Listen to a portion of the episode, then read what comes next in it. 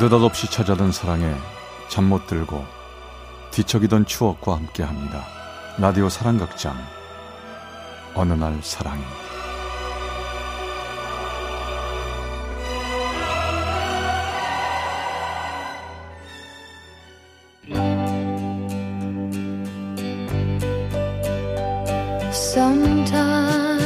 사랑의 체험수기. 어느 날 사랑이 제 439화 편지 Then like flowers in summer it will grow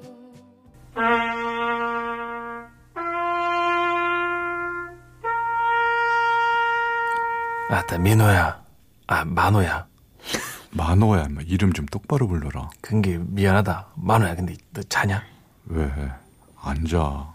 너 오늘도 편지 못 받았지? 응? 응.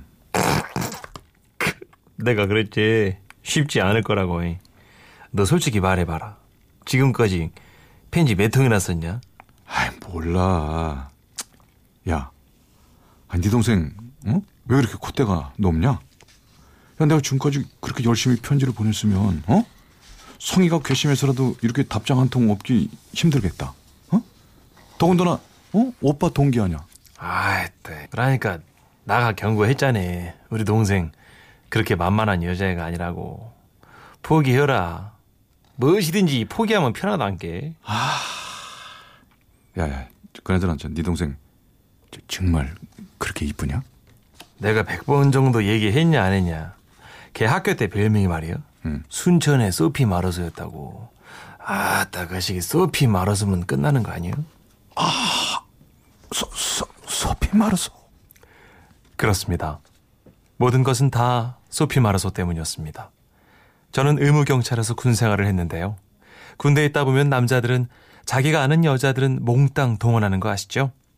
여동생이 이쁘다. 누나가 이쁘다. 또 사촌이 이쁘다. 제 동기 역시 그 중 한 명이었는데요. 다른 사람들 얘기엔 시큰둥했는데 동기 얘기엔 왠지 귀가 쫑긋했습니다. 여동생이 순천의 소피 마르소라는데 무슨 설명이 더 필요하겠습니까? 저는 동기를 조르고 졸라 고향집 주소를 알아내서 그녀에게 편지를 썼던 겁니다. 아니, 오빠 군대 동기가 아, 그렇게 편지를 열심히 보냈으면 메모라도 한 장 보내야지. 아, 지가 진짜 소피 마르소도 아니면서 아, 가만히 있어보자. 아니지? 어쩌면 진짜 소피 마르소보다 더 이쁠지도 몰라. 와, 제발 한 번만 봤으면 좋겠다. 한 번만. 아우.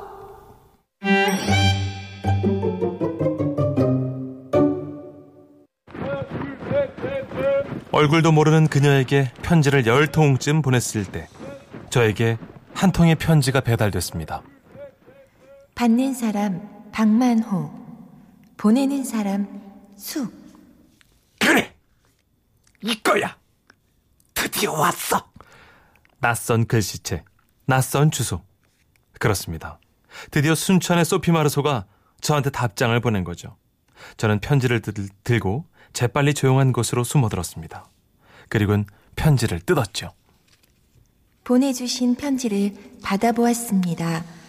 하지만 저는 더 이상 이런 편지를 받을 수가 없습니다. 얼굴도 모르는 분한테 편지 받는 게 편하지는 않으니까요. 아마 우리 오빠가 장난을 친 모양인데 장난은 그냥 잊어주시고 편지는 보내지 말아주세요. 건강하게 군 생활 잘하시길 빕니다. 아, 실망이었습니다. 얼마나 기다린 답장인데 다신 편지를 보내지 말라뇨?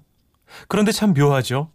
그렇게 섭섭하고 속상한데도 가슴 저 한 구석에선 뭔가 기분 좋은 예감이 스멀스멀 올라오니 말입니다.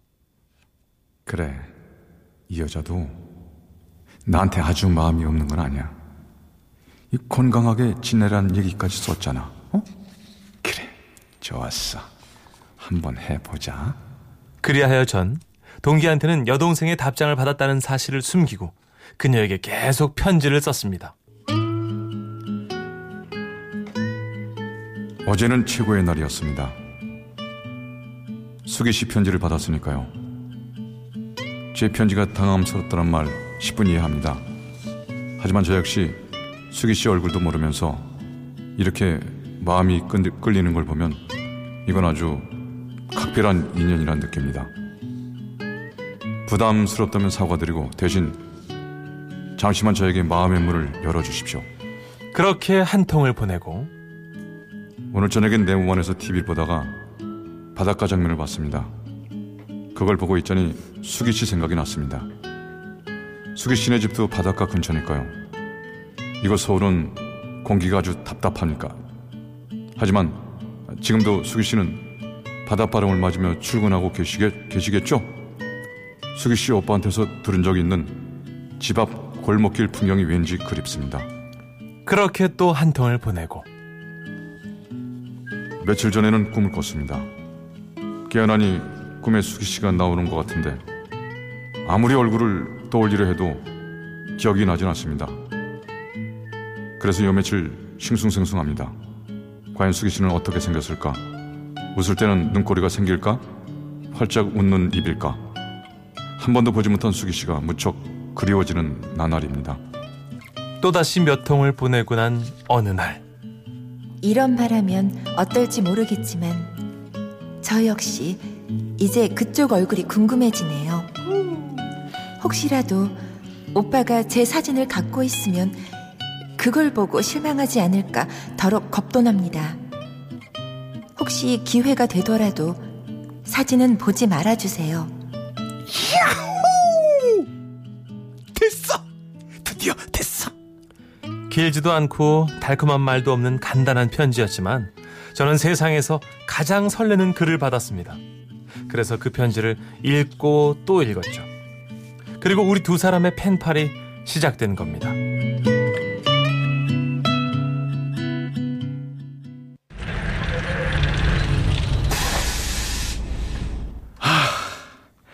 드디어 왔네. 기차 타고 또 버스 타고 허리가 아주 끊어질 것 같다. 그녀와 편지를 주고받기 시작한 지 몇 달. 저는 드디어 꿈에 그리던 그녀를 만나러 순천에 왔습니다. 물론 제 동기에게는 동생을 만나러 간다는 사실을 숨겼죠. 모든 게 조심스러웠지만 그녀와 나, 우리 두 사람은 점차 알 수 없는 힘에 이끌려 서로에게 다가간다는 걸 느끼고 있었습니다. 순천 중앙동에 있는 백화점 뒤쪽 골목으로 오시면 사랑과 진실이라는 카페가 있습니다. 그곳에 오시면 신문을 읽고 계세요. 저는 남색 원피스를 입을 겁니다. 아마 요즘 젊은 친구들은 이해 못할 장면이겠죠. 아무리 서로 얼굴을 몰라도 전화해서 보면 되지. 이게 무슨 스파이 첩보 작전이냐고 말이죠.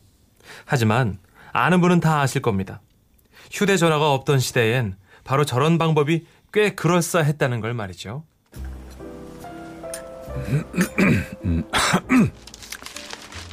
아직 안 온 것 같으니까 신문이나 좀 읽을까? 이렇듯 새로운 태도와 지형을 가진 신세대 젊은이들을 가리키는 말로 서구에서는 일찍이 X세대라는 말이 등장했다. X세대란 말이 첫 등장한 건 캐나다 작가 더글라스 커플랜드의 소설이었는데 이 작가 아이 참 이거 뭔 말인지 당치 하나도 모르겠네. 아, 근데 수기 씨 왜 이렇게 안 오지? 아 정말 답답해 죽겠네. 만호 오빠? 아따따, 아따따, 아, 이거 로트인데요? 어메, 놀라셨나 보네. 아이고, 살살 맑을 걸. 괜찮아요? 아니에요. 아닙니다. 아니에요. 괜찮습니다. 수, 수기 씨 맞죠? 네. 지가 숙이여라. 아이, 야, 드디어 이렇게. 이야, 역시 소문대로 소피 말해서 아니 소피 말해서보다 훨씬 이쁩니다, 진짜로요. 아, 소피, 아, 어메, 그게 뭔 소리다. 아 수기 씨, 진짜 오빠가 아주 잘 뒀어요. 오빠가 정말 솔직하고 정확합니다. 정말이지 뻥은 1%도 없어요. 재밌는 분이네요. 그나저나 커피 쏟은데 정말 괜찮으셔라? 괜찮으면 응? 앉아서 얘기해요, 우리. 우, 우 우리? 아, 방금 우- 우리라고 하셨어요? 아니, 아니 우리라는 말 야, 너무 좋 너무 좋습니다. 가만 있어 보자. 여기요. 저기 우리 주문 좀 받아주세요. 뭐 드실래요? 지는 왕돈가스 먹을래요. 돈가스? 여기요. 우리 돈가스 하나, 함박 스테이크 하나요.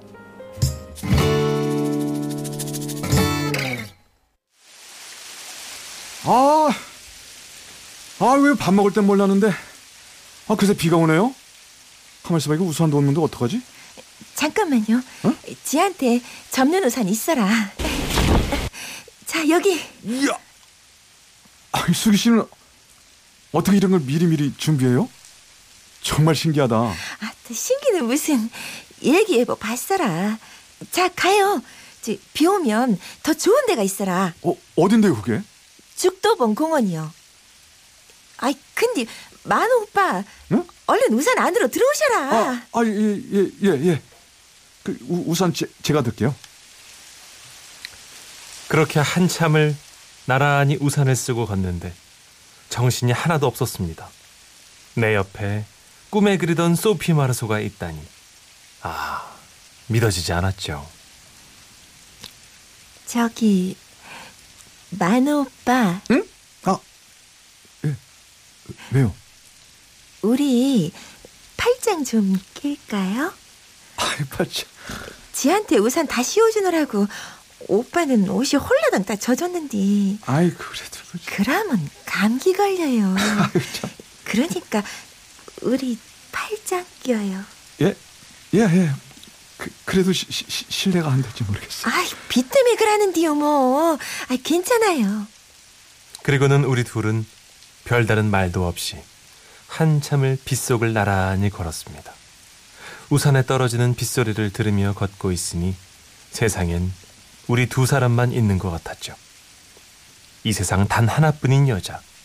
전 바로 그 여자를 사랑하게 됐다는 걸 온몸으로 깨닫고 있었습니다.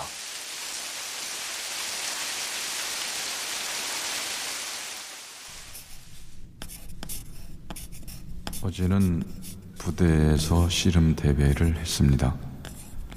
모래판에 나서니 덩치 큰 친구가 제 앞에 오더군요. 정신 똑바로 차리고 마음을 단단히 먹었는데 그 친구 삿발을 붙들고 힘을 주는 순간 하늘을 봤습니다. 파란 하늘을 보니 수기 씨 생각이 나더군요. 그래서 전 지고 말았습니다. 수기 씨를 생각하니 다리에서 힘이 풀려 힘을 줄 수가 없었거든요. 모래판에 내려꽂혀서 생각했습니다.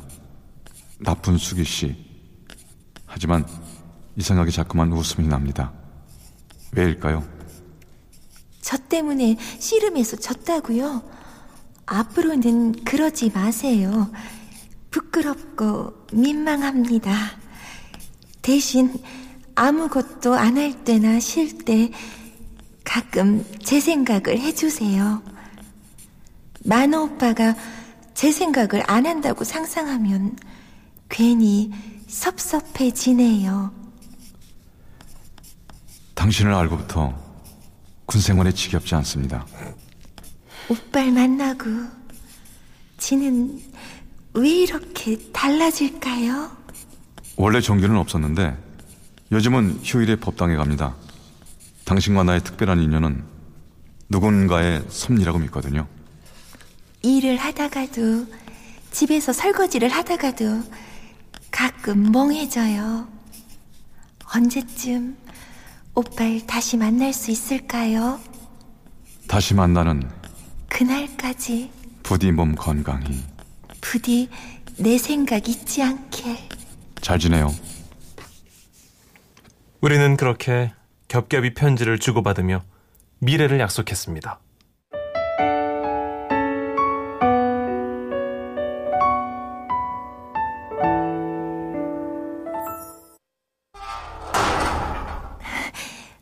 왔어라. 얼른 들어오셔요. 편지를 주고받은 지 몇 달. 저는 드디어 제대했고 취직을 했습니다. 멀리 떨어져 산 탓에 그동안 우리는 데이트한 횟수가 손으로 꼽을 정도였지만 그녀와 나는 누구보다 깊이 사랑했고 결혼을 원했습니다. 그래서 그녀의 집에 정식으로 인사를 갔죠. 너나 숙이나 겁나게 깜찍하다. 나가 옆에 빤히 있는데 언제 들어서 이렇게 짝짝꿍을 한 것이요? 야, 부탁한다. 어? 내가 믿을 건 너뿐이야. 나 좀 밀어주라. 그러면 내 평생 형님으로 모실게. 엄마, 네가 안 그래도 족보상 나가 형님이요. 좌우당간 네가 우리 집 사람이 되면 너는 확실히 내 편이다. 알았지? 엄니, 숙이 신랑감 왔어라. 이 나요 나요 엄니요 네. 이 너희들은 너무 요새 엄니를 안 찾더라 아따 그뭐 신랑감 무엇이 신랑감이요. 저기 하도 온다고 성하라 가가지고 내가 한번 보자 한 것인 게. 저거 저거 앉아요. 지붕 안 묻어져요. 어머니, 절 받으십시오. 못 잤을까? 미 저런 무엇이 절이란가? 나 그런 거 안 받을라니까. 아따 그러지 말고. 이, 이 사람 한번 똑바로 봐주란께. 목소리가 왜 그러냐? 아이고 야 왜 이랴 아이 내가 뭐 사람도 안 볼까봐 성하냐 뭐 참. 아무리 뭐 봐봤자 키는 찌끄먹고 얼굴은 찌끄먹고 우리 딸이랑 너무 안 맞는구만 언니, 언니는 맨날 늪대대한 사람만 좋아하고 와 그래요? 오빠 같은 스타일이 요즘 인기남인 것도 모르요? 남자는 대구박이 커야 돼야. 야가 뭘 몰라 네 오빠 봐라. 아유 너 저기 남자만 싸고 도는 거 보니까는 내가 너를 키운 게 에이고 싹수가 노랗다 내 진짜 내가 너를 어떻게 키웠는데 그런 식으로 배신을 때리냐 언니, 이래 아따 엄니, 어째 저리 창기가 쌩들게 말한디요. 그러지도 않은 사람이. 엄니, 야가 말이에요. 키는 좀 작아서 그러지. 아따 야무지고 부지런하단게요. 아 시끄러 저기 먼 길 왔은 게 밥이나 먹고 갔어요 밥 차려줄란 게 아니, 아니, 어머님. 힘드신데 안 챙기셔도 됩니다. 어머님 얼굴 조금만 더 뵙고 말씀드리면 안 먹어도 배부릅니다. 정말입니다. 그러니까 어머니, 잠깐만 앉아 주십시오. 아니 뭐 저기 한창 먹을 나이에 사람이 어째 안 먹어도 배가 부른다고 그러는가 이? 정말 희한하네 어머니, 전 그냥 따님이란 사람이 고맙다는 말씀을 드리고 싶었습니다.